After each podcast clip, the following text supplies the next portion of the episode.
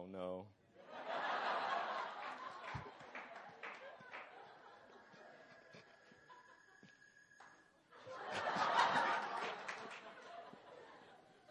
so I get radically saved. Jesus appears to me. How many of you want to know what he said? Come to my seminar. Oh, uh, yeah. Jesus appears to me, sets me free in a moment, no withdrawal symptoms. I come completely out of the overdose in that moment. And uh, I just got set on fire, and I was so hungry.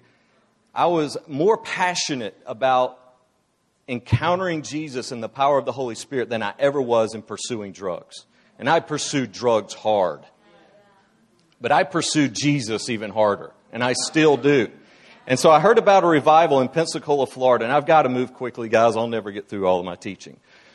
But I go down there, and, and like Pastor Christian said, they would line up outside in order to get inside the church. I'd never seen that before, okay? Who lines up in 100 degree heat to get inside of a church with no advertisement?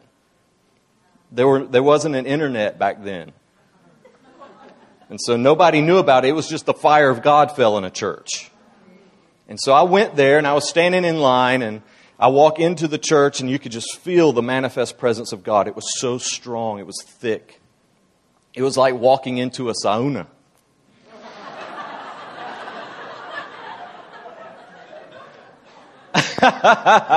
and so you, you, walk in and it's just this thick, heavy, weighty glory. It was the spirit of the fear of the Lord. It says the fear of the Lord is clean. And it was such a clean atmosphere. And I was immediately convicted of, of things in my life. And as people walked into the church, they just started falling down under the power of the Spirit. Nobody was even praying for them. The glory was just so heavy that they were falling down. And I saw some people manifesting and shaking, and I said, Oh, that's not God. That must be the devil. Or they have a disease or something.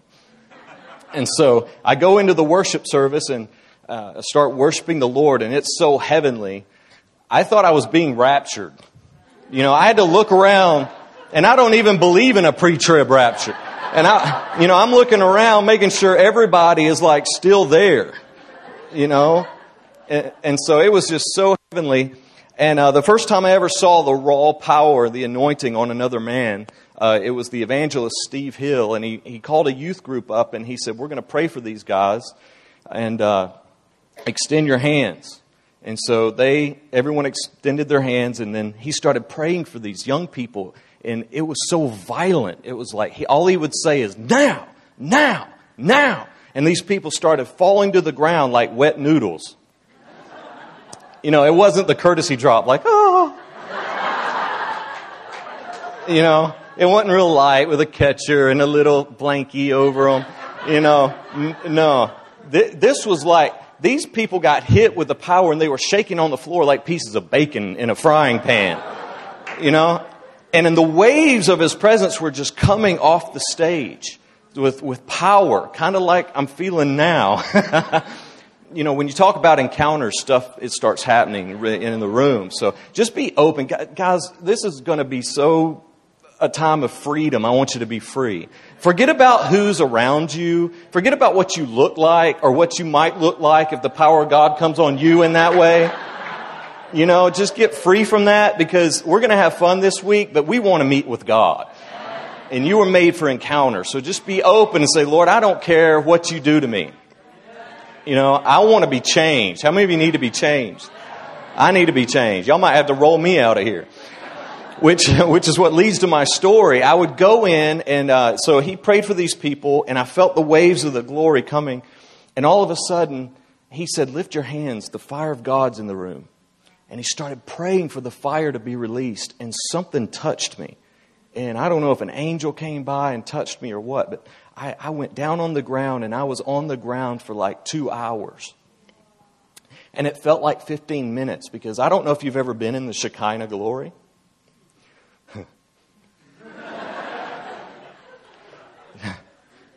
The Shekinah.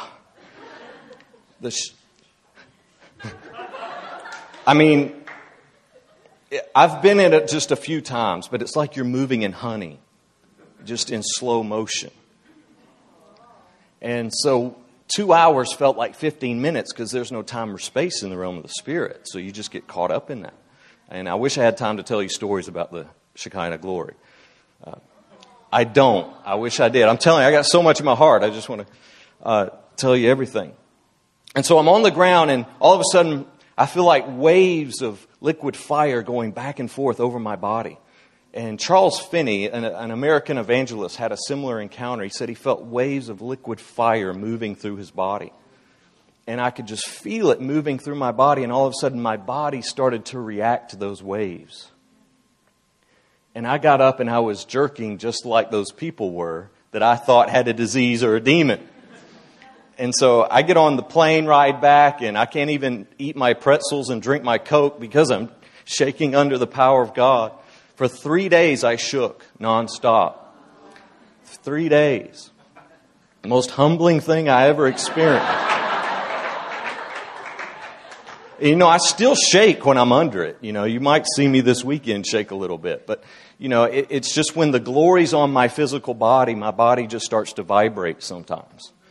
And that's okay because the Holy Spirit will come on you in ways that you never thought were possible. He's not always the gentle little dove. Okay, he, he is powerful. And we'll talk about that in the seminar. But um, I was so hungry, what I would do is I would get prayer from one guy, and then I would fall down, get back up, and go to another guy and say, Pray for me again. And I would pray, I'd fall down, he'd pray for me, I'd get back up, and I'd go to another guy. And so when it, t- it, came time to leave, I'd be so drunk in the spirit, and, I, and the spirit would be on me so heavy that they would have to pick me up and put me in a wheelchair and wheel me outside and then dump me in the grass. and I literally would lay in the grass for like hours, and it was so warm, the atmosphere, the climate was so warm, I went and bought a lawn chair at a local grocery store and I just put it first in line for the next night. I'm talking about hunger. And I just sat there until the doors opened again. And I ran in the church. I was so hungry. I ran in. For two years straight, nonstop, I didn't miss a service. And I was probably slain in the spirit 10 to 15 times a week for two years straight. I was hungry, man. I still am. I'll go anywhere. You tell me there's an outpouring of the Spirit, I'll go. And I'll take my yellow handkerchief with me. Ooh. No, there's nothing special about it being yellow, so don't go buy a yellow handkerchief. But uh, I have carried this with me everywhere I go, and any man or woman of God that I know of that's raised the dead has prayed for this handkerchief. And so there's an impartation that comes, and that's something I've prayed for for this retreat is that there would be an impartation come upon you guys. That there would be some fire to come upon you. Now, this is how impartation works. You know, I can't give you what I have. That would be so unfair. You know, you pay a price to get certain things in the kingdom. So if I just laid hands on you and got you got what I have, that's just wrong. like God, that's not fair. But what I can do, I, I take this analogy. It's like I have a battery. You know, you have a car battery. You have a car battery. I take my jumper cables and I hook my battery up to your battery and you get filled up. Now, in order for you to maintain your battery, you've got to go to the secret place and get your own jumper cables and hook them up to Jesus. Okay? So you might get a jolt, but it's up to you to maintain it and to grow and expand in the anointing. And some of that comes with a price, and that's something I'll talk about tomorrow. So I was very hungry and desirous of the supernatural and the power of the Spirit. And it's out of that that I got called to uh, do ministry in Paris, France. Now, I wanted to go to the darkest place in the earth, and Paris is one of those. Black magic warlocks get trained in Paris, France. And so you look at New Orleans, I don't know if you guys know of the black magic that's there, or Haiti and the black magic that's there. It's all French motivated. It all comes from a French culture. And so I go there, and uh, I don't know if I told this story last time I was with you, but I anointed all of Paris, France with anointing oil. I had this idea why don't we just get eight bottles of olive oil and then go rent some rollerblades and, and fill them with squirt guns? Or fill the squirt guns with, with olive oil. Let's fill them up. And then let's anoint the entire city. And so I, I had some crazy other guys who said, sure. sure, let's do this, man. You have to understand, my mentality was I'll take on any demon there is. I mean, just fearless. I, you know, I was just like, bring it on. Where's the darkest place in the world? I'll go there. Stupid. Stupid. just ignorant, man. Ignorant. So I fill up the, the squirt guns and we go at it, man. I've, I've got some warfare music playing. On, know, I'm skating. We go the red light district. I'm just squirting everything.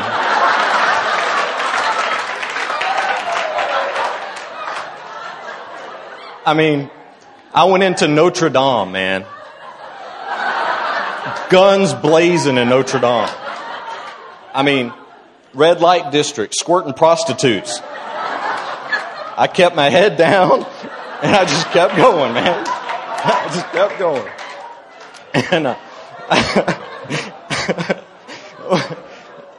I'm not kidding. And uh, Man, I went to the Arc de Triomphe, right, where Napoleon came into the city and declared himself God. I'm like, I'm going there, man. The Champs Elysees, the fashion district, you got Jezebel and Antichrist spirits all over the place. And I go to the top, man. North, south, east, and west. You foul Antichrist demon, you come down in the name of Jesus. I did it. Skated right down the Champs Elysees, straight to Napoleon's tomb, or the Louvre. You know the Louvre? You know, underneath the Louvre is like where uh, there, there's like ancient artifacts, and there's actually uh, Egyptian monuments back from the time of Pharaoh. So these are old demons, man. these like Pharaoh demons. And they had the Mona Lisa there, and I almost squirted the Mona Lisa. I, they would have probably put me in jail if I squirted the Mona Lisa, but man, I was going for it. I even squ- went over to Napoleon's tomb and squirted it. Like, take that, man. Take that. take that. oh. Zeal. without wisdom. Zeal without wisdom. And, uh, well, at the end of the day, there's a famous Opry Center and I looked up, the sun was setting, and all of a sudden this veil, this curtain fell. And it was a red curtain, it had Jesus on the cross. I had just gotten done anointing everything. And and this curtain fell, and there's Jesus. I mean, the Spirit of God, the Spirit of prophecy came on me. And he said, I have a remnant in this city, and I will send revival. And the floods in the natural will confirm the floods that I send in the Spirit. And two years later, Paris had the highest floodwaters they've ever had. And the Lord told me that's a first fruits. And He gave me Zechariah 10.1 before I ever went, that He would send the latter rain in the time of the spring rain. So there's a revival coming to Paris.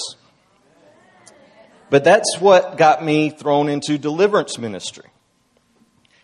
Uh, I had this anointing from the revival, and I, I would do services in Paris, and half the service, the people would be completely demonized. And I was in this one service, and a, like a porthole opened up, like a Jacob's ladder, where angels started ascending and descending in the middle of the room. And everyone on the right side of the room got hit with the power of God. Everybody on the left side of the room started manifesting demons. And, you know, witches were coming to my meetings and they were like shaking bones and cursing me while I'm preaching, and I'm like, this is awesome. I'm like, yes, thank you, Jesus. I mean, it was just awesome. I mean, you guys got to get out of fear, you know? This whole stuff is like, you come to my meeting, you might get saved. You're not going to put nothing on me. You might just get something on you. And so it's a different paradigm. And so obviously I got thrown into the deep end of the pool, and that's when I started doing deliverance ministry. And so I told that whole story just to tell you how I got into deliverance ministry. Uh, just, just so you know, whenever I did go into that time of anointing the city, I did get backlash. I was sick for two weeks straight and almost died. They had to take me to the hospital, set up an IV and everything. And so I don't recommend going to regions and confronting principalities. There's a way to do it, and I'll let your pastor teach you those things at another time. But you do use wisdom. We don't fear, but we respect our enemy and the rules of engagement. Okay? Let me pray for you before I get in the Word. Lord, we thank you for your Spirit. We thank you for the anointing. Lord, I pray that you would touch each and every person within the sound of my voice. Lord, that our hearts would be changed. Lord, we don't just want another good retreat, we want to be changed. We, want, we don't just want to play games, God. We want you to come. We want to meet with you. That's why we're here. So, Lord, we focus our hearts. We set our mind on things above right now. Lord, we receive the seed implanted through your word. Just repeat after me Dear Jesus, speak to my heart, change my life. In Jesus' name. Amen. All right, moving quickly. I'm going to go so fast through this stuff. You better get the CD or the teaching if it's recorded later. But uh, I'm going to teach you straight out of Romans chapter 8. And I'm going to zip through the whole chapter. What the Lord's called me to do when I go into places is one, teach on the knowledge of God, and then teach on your spiritual identity in Christ. Now, there are three eternal identities of a believer. How many of you know them? I don't have time, otherwise, I'd interact with you and, and we would we would talk about these, but the three eternal identities, this is who you are once you are born again. If you have been born again of the Spirit by believing in Jesus Christ, you automatically become these three things. The first one is you are a son and a daughter of the Most High God. Now, everyone knows that. We've been told you're, I'm a child of God. But look, I can go on the street corner and talk to any homeless person or any drug addict, and they can tell me about Jesus. Most of them can tell me about Jesus, but it's just intellectual knowledge, right? There needs to be a living reality. It's not just about getting information, guys. Reading the Bible is not just about getting information. And so even though you may hear it, that doesn't mean you're walking in the reality of it. So even what I tell you tonight, don't take it just because I said so, because there's a deception on the body of Christ that says we become hearers of the word rather than doers. Deceiving our own selves. Because what happens is one guy will stand up here and talk about his experience, and just because he's experienced, we think we have experienced it. And we check it off our list because we heard it just because it's in our intellectual box. That's the deception. You think you have something, but you don't have it. And look, when you think of being a son of the Most High God, you have to think of, well, Jesus came to show us what it means to be a son of the Most High God. And he didn't do it through intellectualism or theological debate. He could have, couldn't he? I mean, Jesus could have took everyone from Genesis to Malachi and said, look, this prophecy is about me and I'm going to fulfill this. Watch. You know, this prophecy is about me. I mean, he could have done that. But when John the Baptist questioned whether or not Jesus was the Messiah or the one who is to come, Jesus told John's disciples, said, Go tell John the lame walk, the blind see, and the dead are raised. Jesus taught us how we are sons of God because we have authority over creation, and that's exactly what the book of Romans, chapter 8, talks about. Jesus said, Look, I'm a son of God, therefore I'm going to walk on this water. I'm a son of God, therefore I can speak to a fig tree and it will wither and die if I command it to. Or I can speak to someone who needs healing if they need a new arm or a new leg and I'll speak to it and it'll just grow. Or if someone needs a new eyeball, I can spit into the mud and create a new eyeball right there on the spot. And we're going to see in this chapter where all of creation was meant to be subjected to the sons of God. And it is longing and waiting us to step into that reality. And so in Romans chapter 8, well, let me finish the three identities. So when you think of sonship, think of dominion. Dominion was lost at the fall of man. Jesus came as a new Adam and restored dominion back to the sons of God. Now, the second identity is you are the bride of Christ. I don't have time to go into it, but you need to run at a marathon pace in seeking and pursuing this reality of who you are.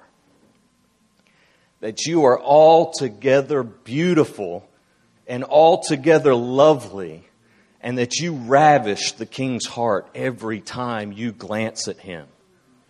I mean, look, I love my wife. She is stunning.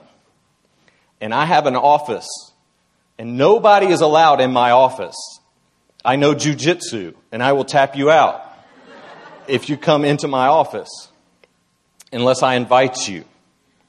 But if my wife puts on my favorite dress and she fixes her hair and puts on my favorite perfume and she walks into my office, it doesn't matter.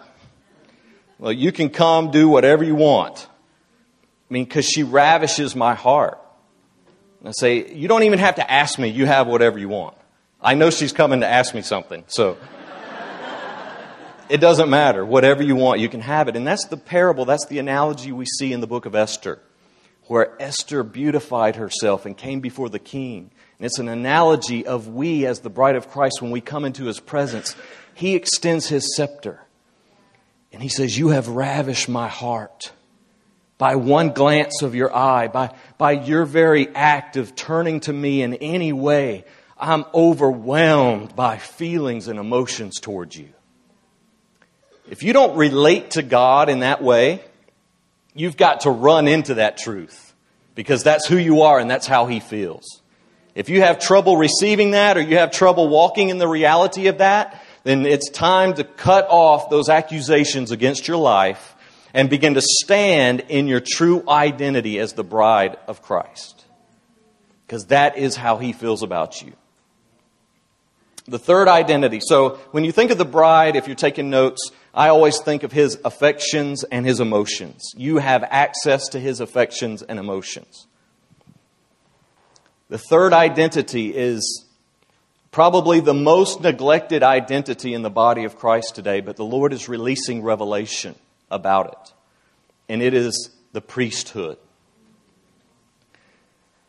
Jesus said and if you don't believe the words of Moses, how can you believe my words? Two thirds of the writings of Moses were on the priesthood. God established a priesthood, Aaron and his sons, in order to be set apart so that they might encounter him. That they may be able to come into his presence, encounter who God is, and then go out from his presence and reveal God to the people the knowledge of God. That is worship and intercession. You go in and you worship God, you get revelation of who God is, and then you carry that revelation with you as you encounter the glory. Then you reveal and proclaim that glory to the people. Then you see with the need of the people and the condition of man, you get burdened with that, and then you carry that burden back to God as an intercessor. And you say, but God. I mean, that's what Moses did, right? He encountered God and then he told the people who God was. And then Paul the Apostle said, We are taking every thought captive to the obedience of Christ. We're tearing down every high and lofty thing that exalts itself against what? Come on, guys. Against the knowledge of God. It's 2 Corinthians chapter 10, verse 5. You've got to know this verse. And see, most people apply that to themselves. They're like, yes, I need to take my own thoughts captive. But that's not the context of the verse. The context says that Paul the Apostle was taking other people's thoughts captive to the obedience of Christ. That was his calling, that was his ministry to proclaim the truth of the knowledge of God. And it, it confronts the accusations in the minds of the people so that they can have a choice to either believe the lie or embrace the truth. So that's what we do, and that's what a priest does. It's your function, it's your calling. So many people are searching for titles in this earth. They're looking for identity. There's an identity crisis, even in the body of Christ. But did you know you've already been given a name and a title higher than any title you'll ever get on earth? You're a priest. It's your function and your calling. You are called to worship and to intercede. And that doesn't matter if you're in college, if you're working in the marketplace, if you're full time in the church. You have access to God. And that's the, mo- that's the most amazing thing I could tell you today. Hebrews chapter 10, verse 19 says that there's a new and living way and that we have access if we come to God with a sincere heart and a full assurance of faith, having our hearts sprinkled clean from an evil conscience and our bodies washed with pure water. And the language there is in reference to the Aaronic priesthood in Leviticus chapter 8. But it's saying if you can come in that way with confidence, then you have access into the Holy of Holies. Now, that is the most profound thing I could tell you guys. I know I'm, I'm looking at many of you and you're staring at me like a deer caught in headlights. You have access into the Holy of Holies. Not the earthly tabernacle. It's a copy and shadow of the heavenly reality, but you have access before the throne of God. It's an amazing truth. Only Moses could go, and that was limited to once a year. Now the veil's been torn, the flesh of Jesus Christ. There's a new and living way. Oh my gosh, guys, I wish I had time to break it down to you. But let's look in Romans chapter 8. Those are the three eternal identities. And this is how this works. If you have a broken place in your soul concerning who God is, then you're not going to be able to embrace what he says about you. The enemy lied to Eve in the very beginning and said, Did God say that? And got Eve to question God's goodness. And it's the same accusation the enemy brings to us today. He gets you to question is God really good? Does God really love me? Why is God withholding this from me? Why does this person get all these things and he hasn't done that for me? Why does this person get healed and I haven't got healed? Why does this person get saved but this person doesn't get saved? Why do I feel the way I feel? Why do I look the way I look? And there's, there's constant accusation from the accuser, demonic spirits in your ear getting you to question God's goodness. And if you can embrace that lie, then you won't believe what God says about you when you read it in the Word of God. And the enemy's goal is to keep you from fulfilling the greatest two commandments. You shall love the Lord your God with all your heart, mind, soul, and strength, and love your neighbor as what? Yourself. If you, if you don't believe God loves you, you're not confident in His love, you're not going to believe what He says about you and your identity, therefore you can't properly love others. So that's the enemy's goal is to sow that seed of accusation against God and against yourself. And we as preachers, we proclaim the truth and then you get to choose. The Holy Spirit illuminates in your mind and your emotions who God is and how He feels about you. You embrace that and demons will leave. In Romans chapter 8, we find a, an awesome, awesome text, a chapter in the Bible. Just to give you a little background, Paul is writing to the believers in Rome. Now, Rome at that time was very corrupt, and it was also a, a place of sensual appetite. They had everything you can imagine to appeal to the senses of the human flesh. They, they superseded governments, they superseded social activity, entertainment, everything. This was like a modern day system of influence. We find ourselves today in a similar situation where everything around us seems to draw our attention into our sinful lust. And that's what the believers in Rome were experiencing. So Paul writes them in the midst of this conflict how to live their life and how to stand in the midst of all this seduction and sinful behavior rather than trying to integrate into it. So let's read. I'm going to try to get through the entire chapter as fast as possible. I may not get through it. I'll pick it up tomorrow if I don't. But in Romans chapter 8 verse 1, there's therefore now no condemnation for those who were in Christ Jesus. Obviously, the believers were struggling living in that atmosphere. How many of you know what I'm talking about? Living in an atmosphere of all this chaos and, and government and authority that's abusive. That's why so many people have, strugg- uh, have trouble submitting to authorities because most of the authority today is abusive. We don't want to submit to this authority. But Paul says there's therefore now no condemnation for those who are in Christ Jesus. Now, the word condemnation doesn't even apply on any level to a believer. Have you ever heard someone say, well, you're under condemnation? That's not a true statement. I don't know if that translates to the Korean culture, but what, what someone's saying when they say you're under condemnation or you're battling condemnation, they're saying you're just under shame and guilt. But you shouldn't even associate with the word condemnation because condemnation actually means to be sentenced to death. Look, when you become born again, you're never in fear of condemnation. You're born again and you're never going to die. You're never going to die. There's no condemnation. You see, the Roman law at the time, they would subject people to death if they sinned. The Roman law had intertwined with Judaistic law. And the Pharisees were cooperating with the Roman government, the Roman cohort, and putting people to death when they sinned.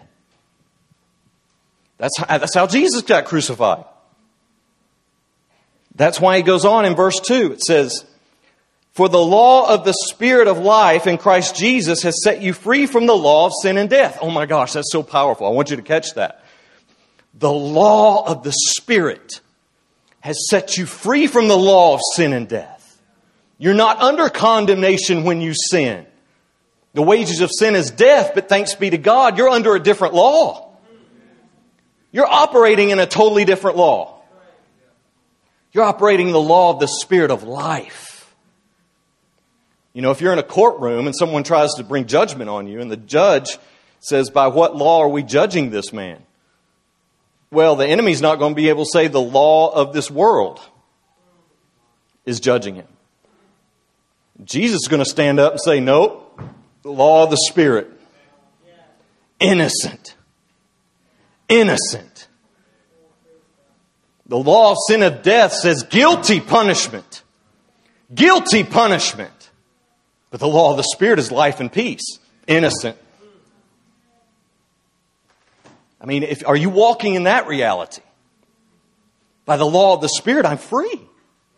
That motivates me to want to serve Jesus more so than a punishment. That law liberates me so that I can live for Jesus with my whole heart without fear, an ungodly fear. Verse 3 for what the law could not do, weak as it was, through the flesh, God did, sending his own Son in the likeness of sinful flesh, and as an offering for sin, he condemned sin in the flesh. Come on. That's awesome. Let's read, jump down to verse 5 through 8. I want you to catch this. For those who are according to the flesh set their minds on the things of the flesh but those who are according to the Spirit, the things of the Spirit. For the mind set on the flesh is death, but the mind set on the Spirit is life and peace. Because the mind set on the flesh is hostile toward God, for it does not subject itself to the law of God, for it is not even able to do so. Now let's look at this. I used to wonder what it meant to have my mind set on the flesh. And oftentimes I would think, well, that means sexual thoughts. That's the first thing I usually went to. But the Lord one day really opened up this verse to me and says, no. The spirit that's operating in this world entices our flesh to a lot more things than just sexual immorality. It's a lot bigger than just sexual immorality. You see, the Roman government had put systems in place, and this is how it works in the second heaven. You have the first heaven, which is heaven, where God is, where the throne is, where the angels and the glory dwell. Then you have the second heaven. I'm sorry, that's the third. I've got it mixed up. The first is the earth. The first heaven is the earth where we dwell now.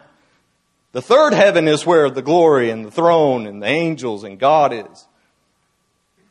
But then you have the second heaven, and what happened at the fall of man is demons started setting up thrones in the second heaven. And what happens in the realm of darkness is a principality, a demon, will find a person in the first heaven on the earth who yields or bows their knee to them and says, I will follow you, I will obey you. And so that, what happens, the throne of Satan, there's a throne of Satan. The book of Revelation talks about the throne of Satan. It is a throne of hatred, lust, murder, incest, abortion, homosexuality. It is a throne that delegates assignments to other subservient spirits in the second heavens called principalities. And they find men and women on the earth that, that submit themselves to those demons to orchestrate their agenda. You guys follow me? The same way God does, because the enemy is just a counterfeiter. God searches to and fro for someone who will bow their knee to Him and say, God, I'll do whatever so that your agenda by the Holy Spirit can be operated through me.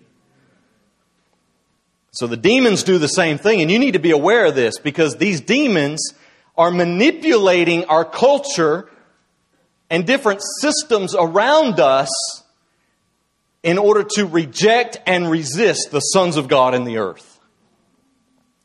So Satan's agenda through the principalities is let's find this CEO in this business and raise him up as a president.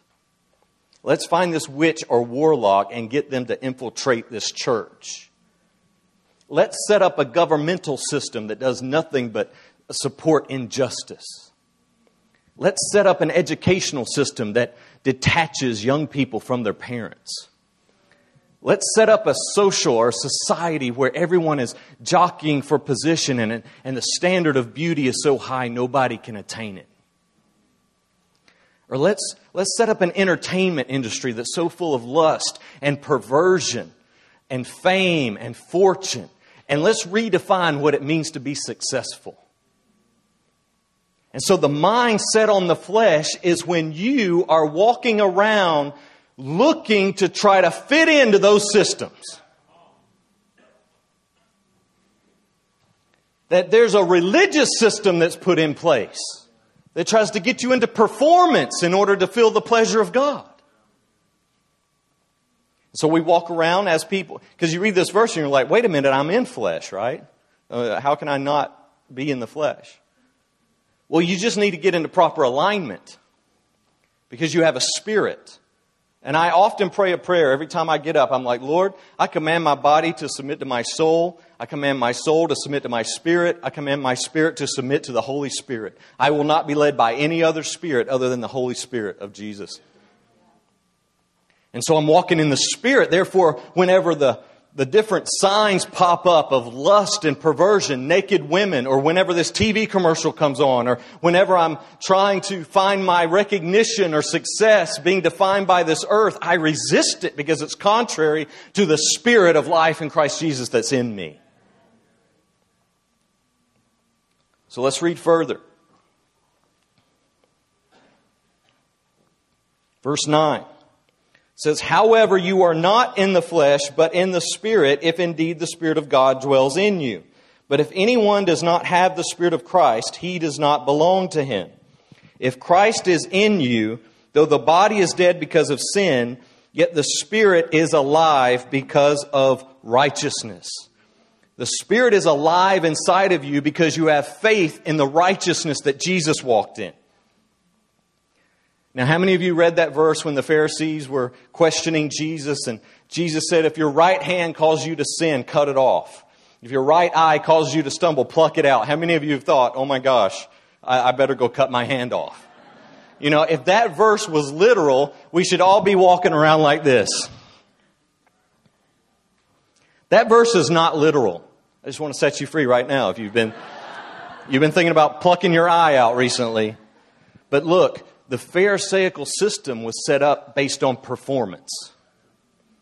And what Jesus was doing was confronting that performance because they thought they were sinless. And so he brought conviction to the entire room when he said that. He said, Unless your righteousness surpasses that of the scribes and Pharisees, you're not worthy of the kingdom. It's a righteousness based on faith in his ability to forgive you. Your righteousness is based on your faith to believe that Jesus Christ will forgive you. That's the righteousness we enter into, and that puts to death the deeds of the flesh. We walk in a different righteousness, not based on performance. Again, that's part of the systems that are set in place in the religious system today. And many of that's crept into our homes, hasn't it? Look, the, the religious system we see today fits so into the, to the systems of this world, there's hardly a difference. That's why there's no persecution. That's why there's no resistance because when the principalities looks down on this church, they say, we'll let them keep doing that. They're just operating out of performance anyway. They're not walking in a spirit of truth. To the extent that you walk in the spirit of truth will be the extent that you are persecuted. That's a whole other message. Jesus. Verse 14. Let's just jump over. For all who are being led by the Spirit of God, these are the sons of God. For you have not received a spirit of slavery leading to fear again, but you have received a spirit of adoption by sons, by which we cry out, Abba, Father the spirit of adoption. Now, have any of you ever thought about the adoption process and what goes on? All right, they take a couple or someone into a room and they show them a bunch of children, and they get to pick out which child they want. Or you actually flip through a book and you get to decide which child you want. Did you know God adopted you? Have you ever thought about that? That God looked down and he said, I want that one. I want that one. Isn't that awesome? He chose you. You didn't choose him. He chose you. I mean, that changes a whole perspective on the way God sees you. He looks at you right now and says, I chose you. Just the way you are. I love your hair. I love your, if you have hair, by the way.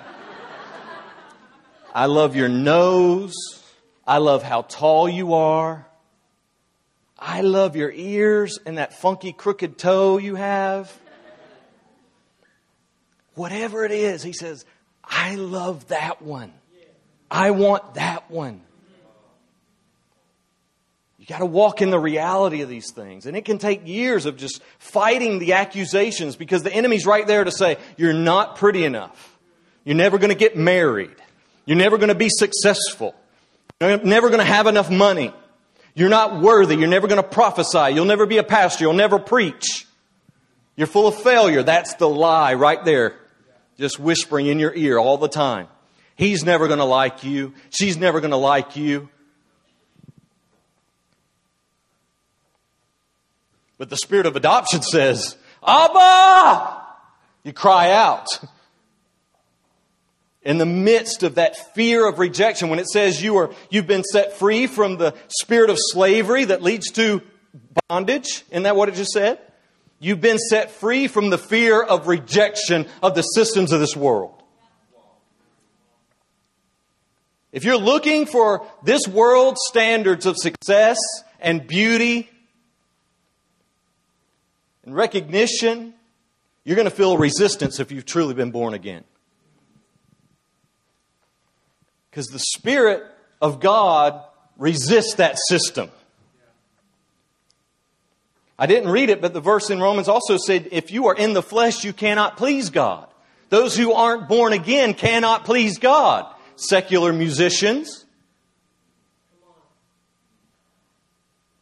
If someone's not born again, then they are under the influence of this world system and they have a wrong worldview because they don't know God. And when you subject yourself to their wisdom, it's a clash of two wisdoms. And you submit yourself to their doctrine and their teaching as you listen to them. And the only reason you enjoy it is because you can relate to it on some level. And you're not supposed to relate to it. You weren't meant to sit in, fit into that system. And that's why there's resistance. And that's what Paul's trying to tell the church in Rome. That system's going to resist you and you're going to feel it. And what's going to come is suffering. As we read in verse 16. The Spirit Himself testifies with us that we are the children of God. And look, this is important because you should have an experiential Christianity. You shouldn't just be a head knowledge, walk by faith in my mind. Your body is a temple of the Holy Spirit.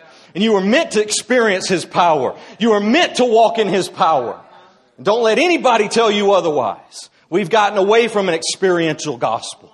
Paul said, I did not come to you with persuasive words of wisdom, but I come to you in the demonstration of power because I don't want your faith to rest on the wisdom of men. I mean, how much of that do we see today? But I want your faith to be on the power of God. Paul would pro- just provoke people. He'd preach the wisdom and the knowledge of God, who he is, and then he would get out of the way and let the Spirit come and bear witness of the resurrection. Where's the power at? Where's the power at? What is power? It's not just unction for preaching. I'm talking about signs and wonders and miracles. Things that make you wonder. Look, the first step to you uh, experiencing more of the miraculous power of God is stop having to figure everything out. Stop having to understand everything. The sooner you let go of needing to understand everything, the sooner you'll experience more of the power of God. You gotta let that intellectual pride go. But a culture can resist that, won't it? Because it's all about how much knowledge you get in our colleges, right? I'm telling you, these institutions are set up by demonic principalities. Where was I? Verse 17. And if children, heirs also, heirs of God and fellow heirs with Christ, if indeed we what? Suffer or share in his sufferings that we may also be glorified with him. For I consider that the sufferings of this present time are not worthy to be compared with the glory that is to be revealed in us. Look, when you stand up against these systems, there will be suffering. There will be resistance. And young people, I know many of you, this might just be flying over your head, but this is to prepare you. One of these days you're going to come back to Uncle Stephen and say, thank you for telling me that. Because when you stand in the Spirit of God against this world and its ways, it will gnash its teeth against you. It will bite you back. You were not, to, you were not meant to fit into it. And for the sake of time, I got five minutes. I'm going to blast you real quick. The next part of this chapter talks about how all of creation is suffering the pains of a woman in labor. Ah! Like a woman groaning, giving travail. That's why there's earthquakes. That's why there's famines. That's why there's tsunamis. That's why animals are turning on people. This creation was never meant to be subjected to those second heaven principality demons. They were meant to be subjected to you. You were meant to walk this earth and govern it, and you will rule and reign with Christ in the millennium when He returns. And until then, all of creation is panting and waiting. And it says creation groans. And then the verse goes on to say, we groan. Have you ever groaned for the revelation of sonship to be released in the earth? When you talk about release travail, God, release the groans, well, you gotta look at it in context. Verse 26 says, in the same way. In the same way as what? In the same way that creation groans. In the same way that we groan. The Spirit Himself comes and groans with utterances too deep for words. Because He too wants you to know who you are. That you are the sons of the Most High God. And you were meant to dwell on this earth and have dominion over it. Now I want to ask you again do you believe you're a son or a child of the Most High God? Then let's believe it and stand up in the face of these accusations. Let's be that people contrary to the ways of this world. Come out from among them. Be separate. Don't subject yourself to these things. It's not what you were made for. You were made for encounter. You were made for His glory. That the glory of God would fill the earth as the earth covers the sea.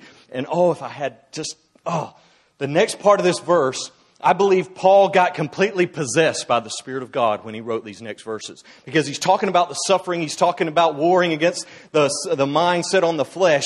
Then he breaks out in this most eloquent pa- passage of Scripture that you'll ever read. I'm just going to read it. I might go a minute over, but I'm going to read it.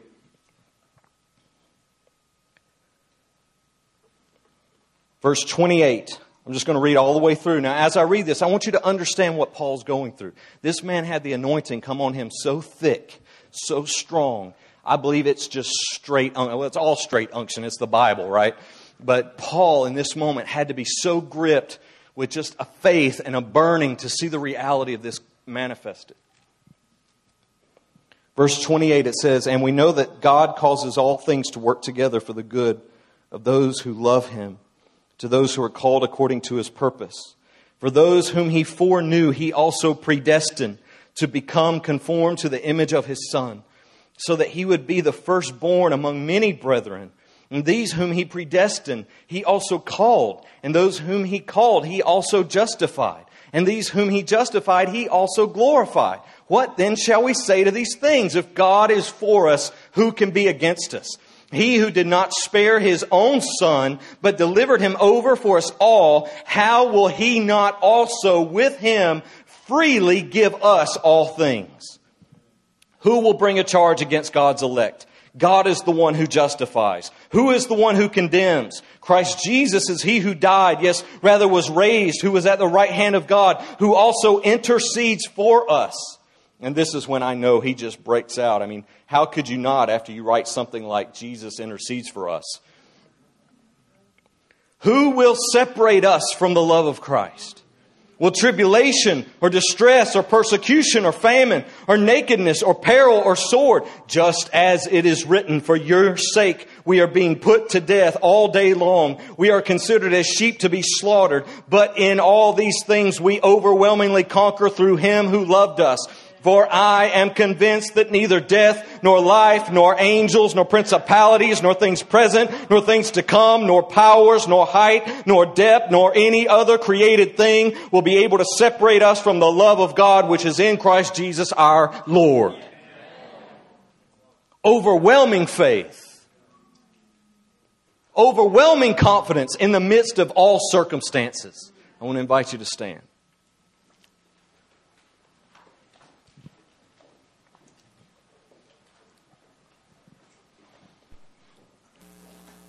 There were two things the Lord highlighted in prayer.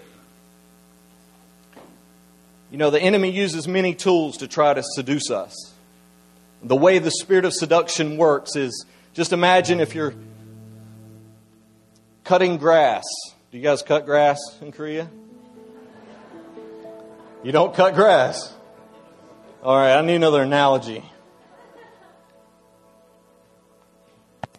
Just imagine you're cutting grass. And you hear something calling to you on the other side of the wall. And all of a sudden you start thinking, it's better over there. And the, and the voice is calling you saying, Look over here. It's better over here. And it's the voice of that accuser. It's the voice that says, Look at this pornography. This is what you want. Look at this. This is success. Look at all the money. Look at all the, the things you can buy with money. Look at this. This is the standard of beauty. You have to look like this if you want to be lovely or be considered beautiful.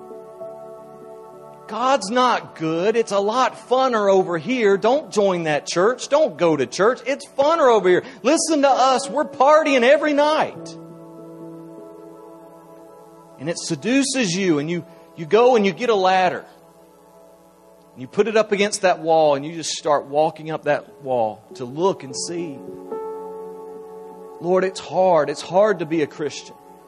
It's hard to live this life with everything going around me. Everything's distracting me, God. I want to live for you, but it just seems so much better on the other side. And the minute you look, it's got you.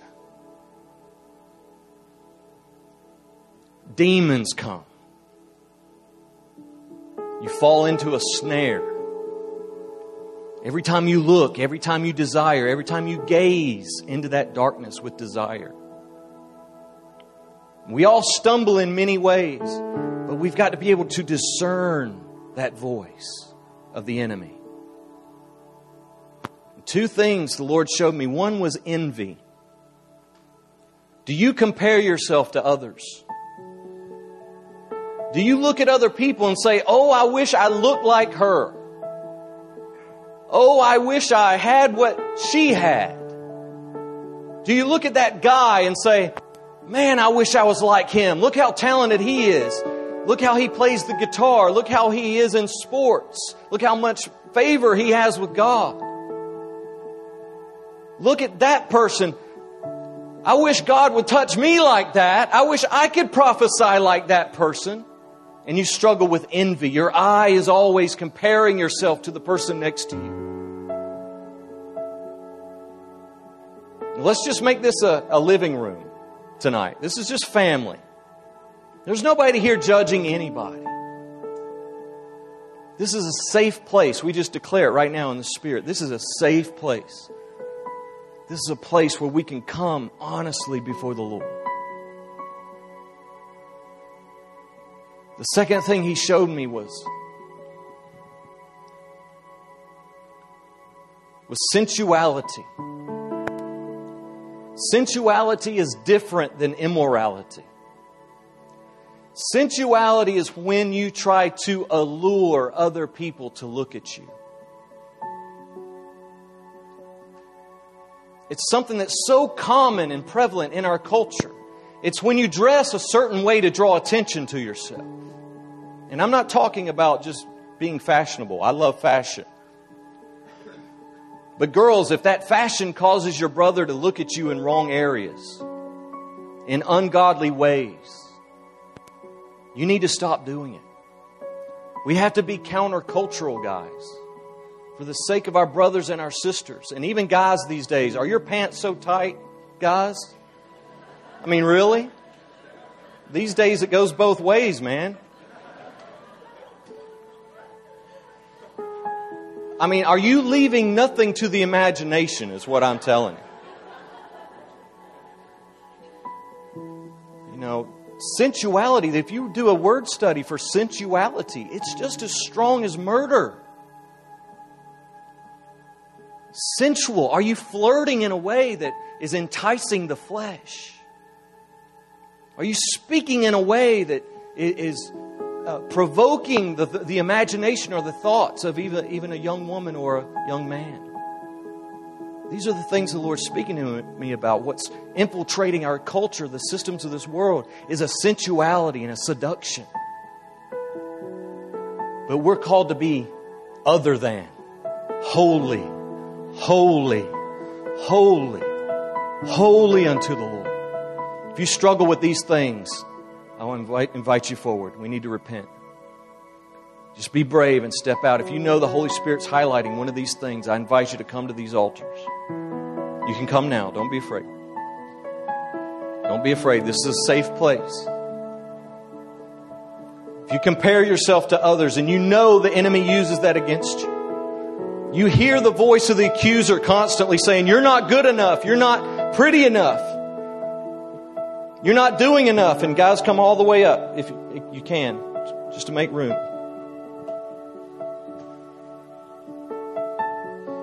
You say, Lord, I want to be free from this. I want to walk in the truth of my identity.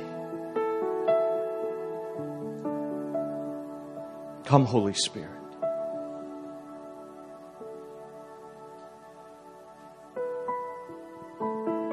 If a full worship team wants to come up, I invite you to come. Come, Holy Spirit. Oh, He loves you. He loves you. If you struggle with believing the love of God for your life, I want to invite you as well. If you know you have any of the voices that, that I mentioned whispering in your ear and you want to be free from it, I invite you to come. And let me tell you something. Sometimes you have to step out. When you step out, the chains break. Don't be afraid of what other people may think of you. Sometimes you have to step out. David said, I love to come to your altars, O Lord. It's a wonderful thing to come about the altars of the Lord. It's not a shameful thing. It's a glorious thing. It's a high calling to be able to come before His throne. Do you know how much He loves you? Do you know how much He loves you? Do you know who you are?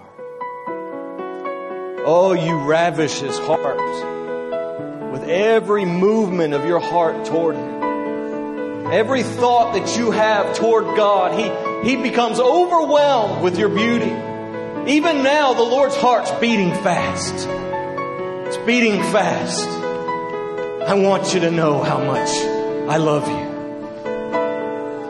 Come, Holy Spirit.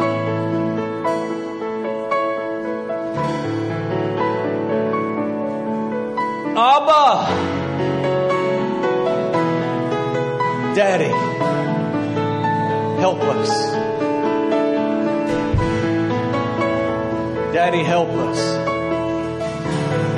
Release grace, God.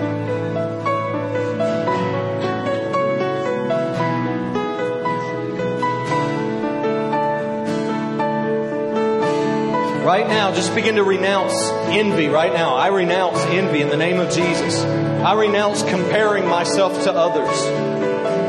I renounce a seducing spirit right now in the name of Jesus. I renounce all sensuality in the ways of this world in Jesus' name.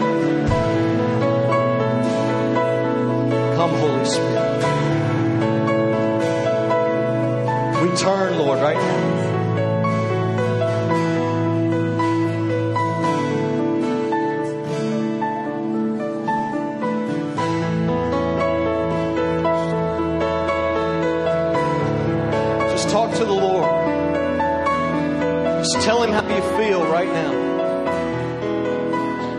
Just tell Him how you feel.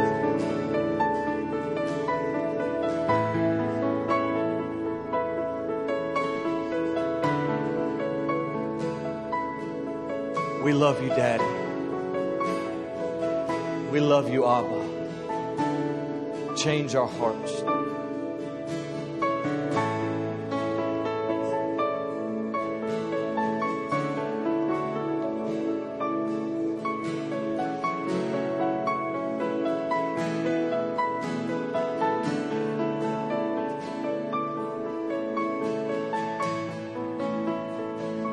Break the power of self hatred right now in the name of Jesus. We break your power now in the name of Jesus. All self hatred, all self hatred go in Jesus' name. Just to begin to renounce self hatred right now. He loves you. You are lovely. You are altogether lovely before Him. We break your power right now in the name of Jesus. Self hatred, go. Go. Every accusation against you, go. Go, you lying spirit.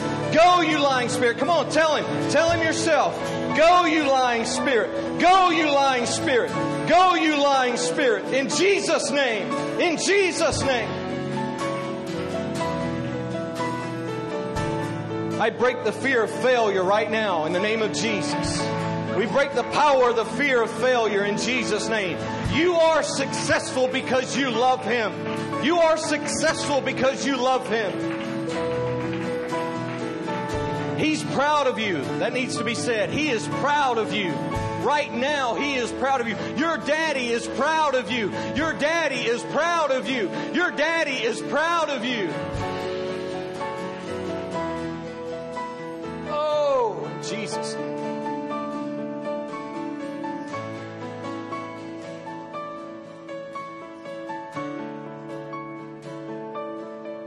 Just receive His love right now. Oh, wash us, Jesus. Wash us in your love right now. Wash us in your love. Fear, go in Jesus' name. Every spirit of fear, go in Jesus' name. The fear of man, go in Jesus' name. When everyone engaged in the room, no distractions. Break the power of the fear of man right now in Jesus' name. If you struggle with fear, lift both hands right now. Chains are going to break right now. Fear's going to go. Fear's going to go. You're going to dance. This weekend, you're going to dance. You're going to shout. You're going to get free from this fear of man. You're going to get free from this fear of failure and this fear of not performing rightly or fear of what other people think about you right now in the name of Jesus. We break the power. We break the power of the spirit of fear in Jesus' name. We break it now in Jesus' name.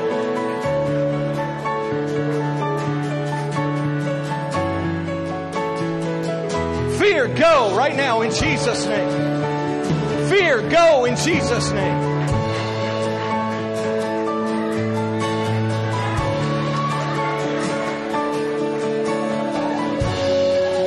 Go! Go! Go! Just tell it to go right now. Tell it to go right now in the name of Jesus. If you struggle with fear, in Jesus' name, go. Jesus' name, go.